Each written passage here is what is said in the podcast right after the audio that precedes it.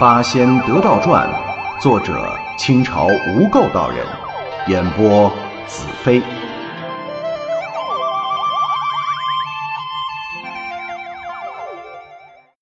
第四十四回，日观峰收妖为仆，紫霞洞女怪结晶下。文史又勉励了李玄几句。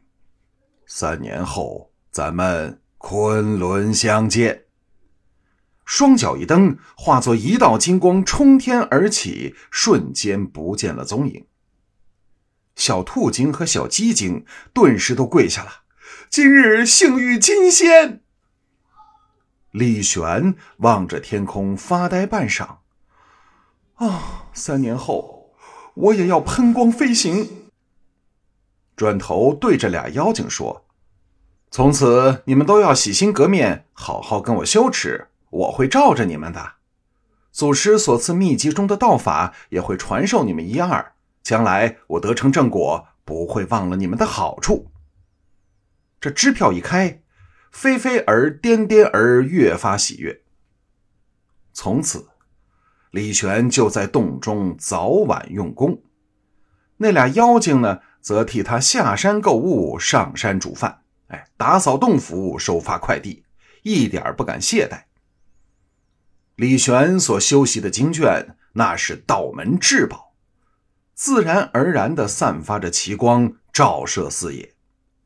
即使只沐浴其中，修为都似乎有所进步啊。这天，李玄正在用功，忽然洞口香风飘动，走进一个人来，身穿素服，容貌秀丽。肤色白皙，竟是一个颇有姿色的女人。只是这个女人泪流满面，似乎受了什么委屈，进了洞就大叫：“法师救命！”李玄定神一看，认不出这女人什么路数，心想：深山之中寻常人不能到此，是不是人妖？呃呃，妖人化身呢？但又看不出她的妖气，这女子长相娟秀，也许是好人家的女儿，我不能妄加猜测。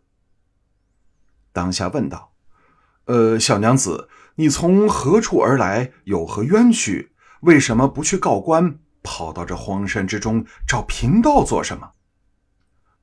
那女子抽泣着：“小女子是山后东村王家吉人。”丈夫去世已过百日了，小女子本想为丈夫守节，但公婆家里太穷了，就把我卖给一家财主做妾。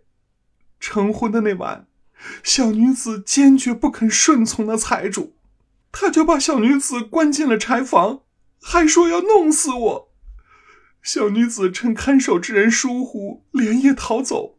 无奈这山后一带都是财主的势力。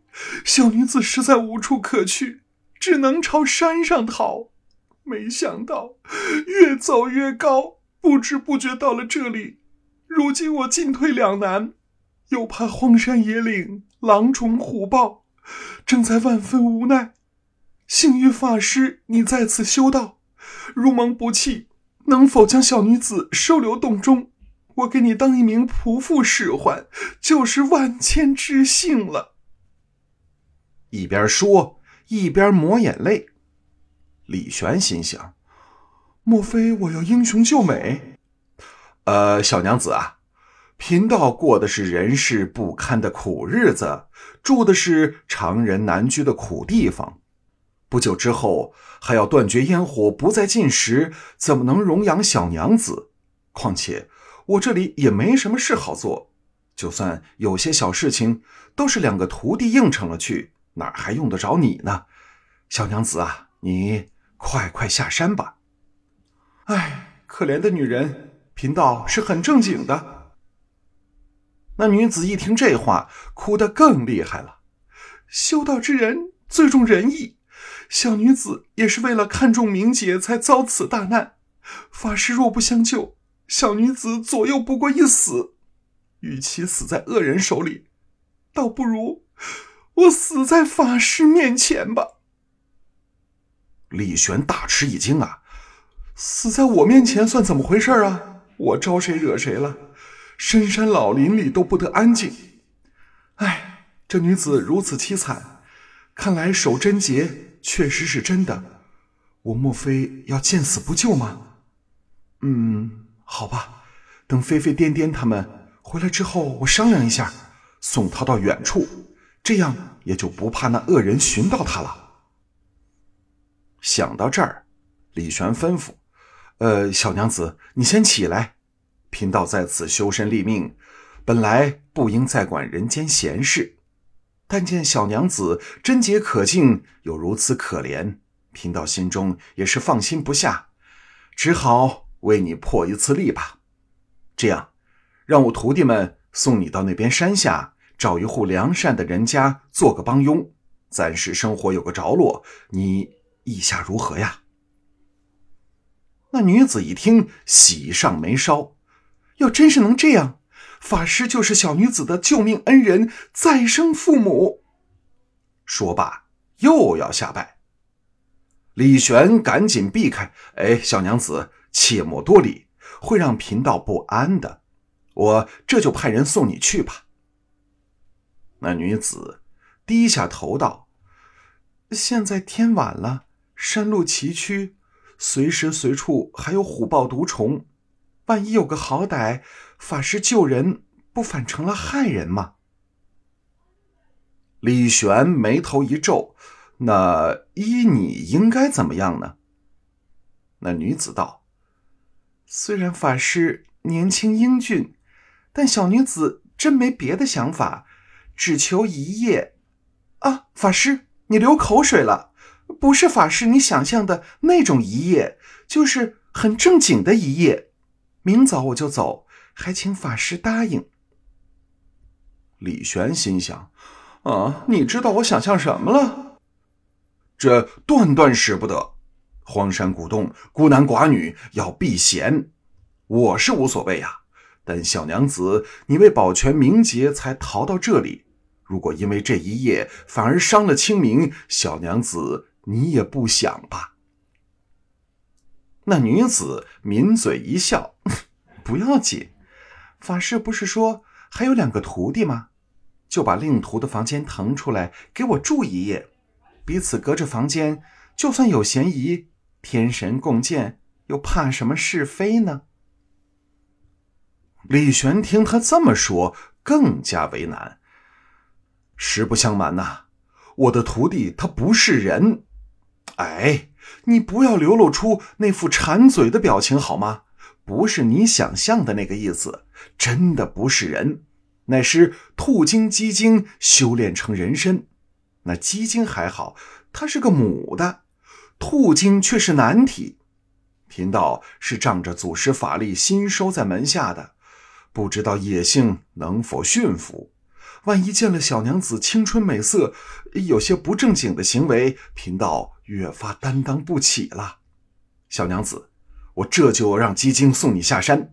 小徒虽是异类，也还有点法术，寻常禽兽休想近他的身。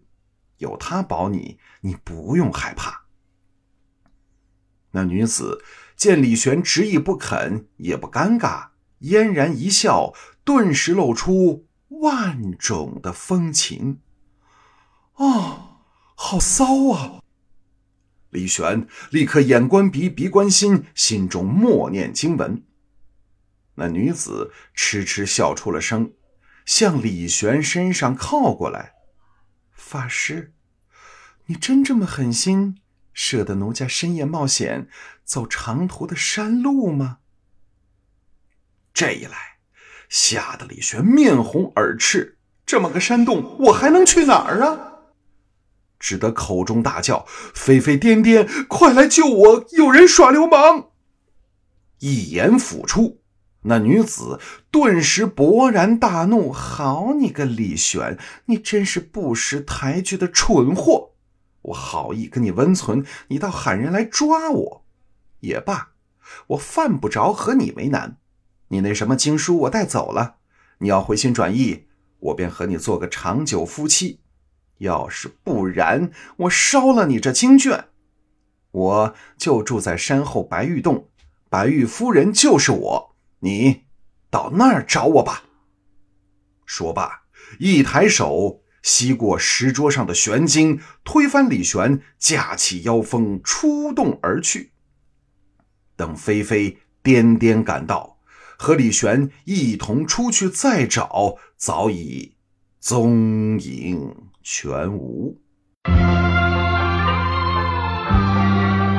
本集播讲完毕，感谢收听。